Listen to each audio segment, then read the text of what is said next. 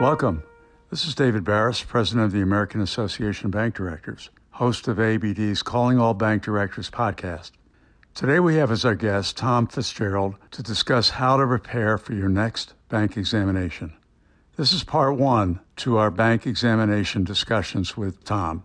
Bank examinations are the heart of bank supervision. How your bank will fare in an examination often dictates whether it will become subject to enhanced supervision. In light of the current pandemic and credit weaknesses, being prepared for your bank's next examination is of utmost importance. Tom was a national bank examiner and senior executive at the Comptroller Currency and a senior consultant to Promontory. He played a key role at OCC in helping to rehabilitate numerous banks during the S&L crisis and assisted many banks address serious challenges during and after the Great Recession. Please let me know if you have any follow-up questions by contacting me at dbaris at abd.org. All right, let's call Tom. Good morning, Dave. Hey, good morning, Tom. Welcome to Calling All Bank Directors. Well, thank you for having me this morning. Tom, it's a pleasure to work with you on this. This is right up your alley and something you've done for many, many years, and that is either examine banks or help banks get ready for examinations. And so this is a, a great time to discuss this subject uh, for a lot of reasons. So the fundamental question we have for you, Tom, in our time allotted, and we will follow up with an additional conversation with you, is what is the best way for a bank to prepare for an examination? And you and I know both that a lot of the banks don't really do that very well, and it can hurt them. So we want to learn more about that issue from you. Sure. Well, The best thing to know about an examination is what the examiner is looking for, and when he walk or he or she walks out the door, uh, what they have in hand. And the OCC, matter of fact, uh, all regulators uh, today on a global basis use what's called risk-based supervision. And what that means is they look at the highest risk and the first question you have to ask is what is at risk that the examiners are looking for? And what is at risk is capital, liquidity, compliance with law. And they also want to look at the policies and procedures and management. What they want to know is that the bank is well managed and that it will be well managed in the future even banks with problems can still be well managed. And we'll get into that a little bit uh, more as we go along. So, what exactly should banks be doing before the examination begins? And most exams, I guess, are uh, announced ahead of time, so there is normally time, right, to for the banks to be prepared.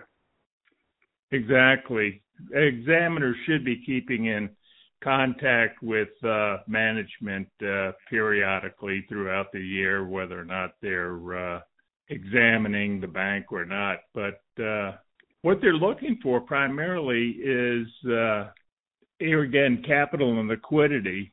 Banks basically fail for two reasons: either they run out of capital or they run out of liquidity. And uh, I've seen one case where uh, a bank lost its charter uh, because of uh, not being in compliance with law, primarily the money laundering, but we'll get past that. What the bank wants to do for the examiner when the examiner comes in the bank, senior management, CEO, has to convince the examiner the bank is well managed. And how do you do that?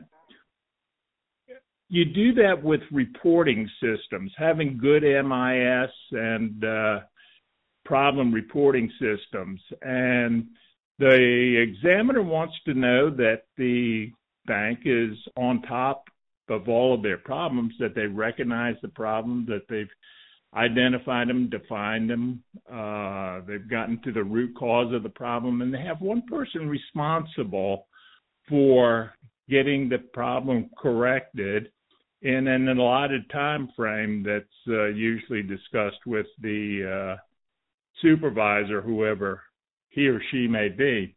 So the examiner is looking to see that the bank is well managed.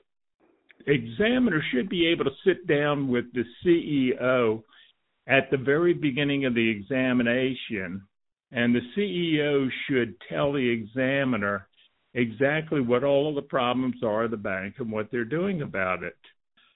Uh, it doesn't bode well for management if uh, he sits down with the CEO at the beginning of the examination and the CEO is not forthright with him or her and doesn't disclose all the problems and what they're doing about it. So when the examiner examines the bank and gets into some of these issues and finds out that uh, he or she was not told about them at the beginning of the examination, then they start to question uh, whether management uh, knew about the problems or person's not being forthright with the examiner.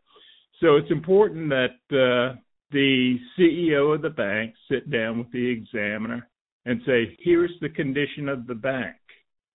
And if the examiner finds that that is the condition of the bank, uh, that's going to bode well for the uh, banker. And if the examiner uh, sees serious problems and the bank is working on those problems and has somebody assigned responsibility for uh, correcting those problems, uh, the bank could even avoid a uh, maybe a memorandum of understanding or uh, more formal uh, administrative action.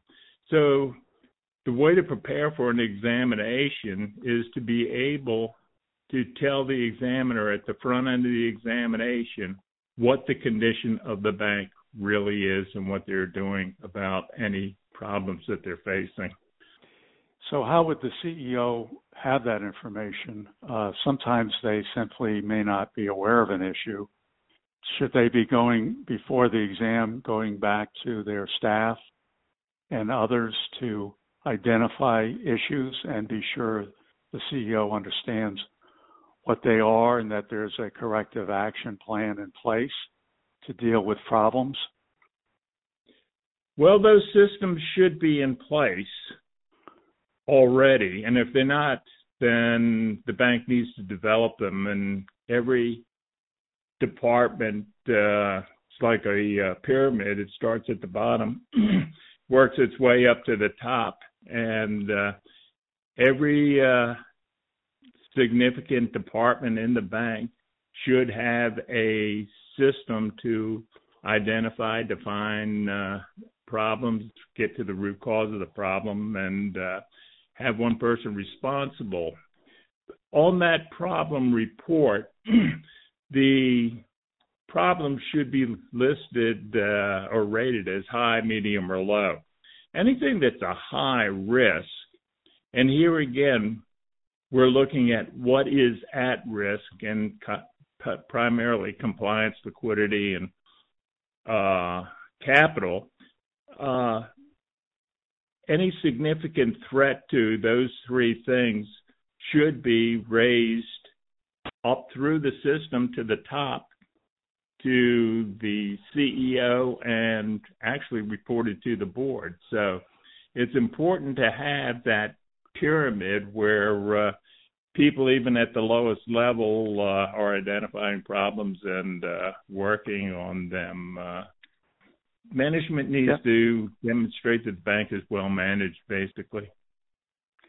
Tom, what, what's the um, you know, often the focus, one focus of the uh, exam is going to be on the loan quality. And so, uh, to what extent can management get ready for an exam by going through loan files, being sure that the files are complete, are um, are um, transparent, and enable the examiner uh, to understand them. Uh, and if the, the examiner doesn't understand what problems can uh, unfold after that? Well, the credit file is the end result of a pipeline that the loan goes through from application to approval to uh, designing the uh, loan. And so when an examiner looks at a credit file, after he or she looks at about five or six credit files, they start to develop a uh, an opinion about the quality of the credit supervision. The file should be very clear that the loan approval process, that the purpose, the source of repayment, and the terms of repayment are very clear, and that the source of repayment and the terms of repayment reconcile. I've been doing this probably over 50 years, and I've probably classified or criticized almost as many loans for poor structuring that I have for uh, poor credit uh, selection. And it's not that I criticize the loan because of the poor structuring, it's because of poor structurings that uh, loans end up being delinquent and uh, going uh, going into problem uh, category.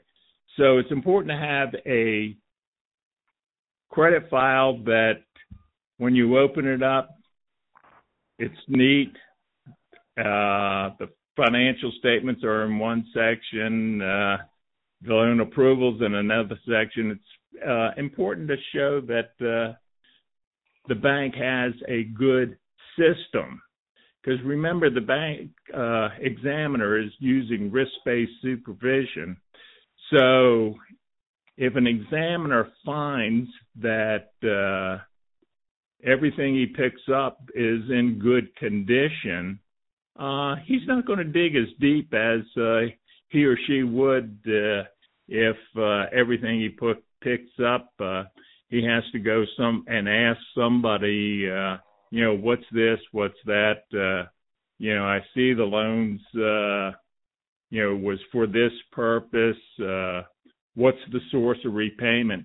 And the source of repayment is really important because a lot of times uh, you pick up a credit file and you just can't find the source of repayment. You have to do a uh, credit analysis of the financial statements and uh, uh, it's it's it's taxing on the examiner to uh, dredge through files, especially complicated files that may have taken six months to uh, get the loan approved. So, I mean, examiners look at everything from uh, personal loans up to sovereign debt, and uh, when you're looking at a uh, loan in a country to build a uh, dam, uh, you want to you don't want to have to uh, sift through a foot of uh, paper to uh, find out what's going on. So uh,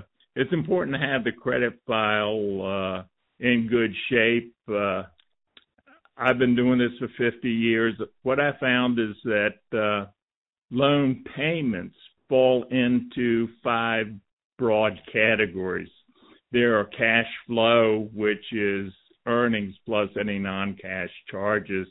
There's conversion of an asset, whether it's on the balance sheet or off the balance sheet, whether it's a self-liquidating asset like inventory or it's a uh, fixed asset like real estate. Remember, real estate is on the books at uh, cost less depreciation. So uh, a lot of banks uh, and a lot of borrowers have a lot of hidden assets on their uh, balance sheet. The third way is to rotate the debt, get somebody else to uh, lend your borrower the money to pay off your loan, and uh, then worry about collecting the loans uh, themselves. we see this a lot uh, in the retail area with uh, credit cards. Personal, a person will uh, pay off one credit card with another credit card and continue that cycle until all the credit cards are uh, maxed out, and then you've got a real serious uh, problem. But that's a. Uh, there are legitimate ways of uh, paying off a debt by rotating it. For example, a construction loan. A lot of banks make construction loans with the understanding that somebody else is going to finance it at the end of the construction period. So rotation of debt is uh, another way. A fourth way is third party intervention. You have an endorser or guarantor, and they may be good during good times, but my experience is that uh, they're a little reluctant to perform during bad times. So they're uh, they're of some value, but uh, you really have to uh, be careful there. And the last way is debt for equity swap. And we saw that uh, with Penn Central Railroad, we saw it with Chrysler, we saw it uh, with Mexico. And what that is, is that uh, in the case of like Chrysler, uh, when Iacocca took over uh, Chrysler, he went to the bankers and said, listen, we can't pay you. But what we'll do is if you will bear with us, we will give you a certain amount of ownership in the company. And if we make it, you make it. If we don't make it, then you weren't going to make it anyhow. So, in the case of something like a sovereign debt with uh, Mexico, uh, they owed uh, one of the large New York banks uh, a lot of uh, debt, and uh, the debt was in dollars, and uh, Mexico was having problems converting pesos to dollars. So uh, they went to the bank and said, "Listen, we've got a bunch of nationalized uh, industries here. We'll give you a uh, brewing company, a hotel." Uh, other assets that uh, were in the possession of the uh, sovereign uh, country. So those are the five ways cash flow, uh, conversion of the asset, rotation of debt, third party intervention, and debt for equity swap. So it's important that those things are clear in the credit file. And it's very important that the terms of the debt are compatible with the source of repayment. Let me give you a quick example. Uh, if you have an inventory loan in uh, September and it's uh, stretched out over 12 months with 12 e- even payments, that loan's not going to be structured properly because the inventory is a self liquidating asset that's going to be gone most of it's going to be gone by Christmas, and what's left over will be gone by the end of February. And there will be diminished cash flow coming into the company March through the next September.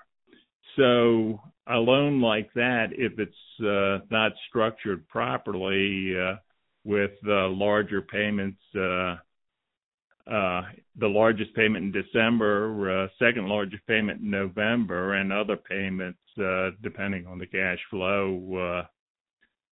The other structure is, for example, and I know this may not be a really good example, but you have a teacher.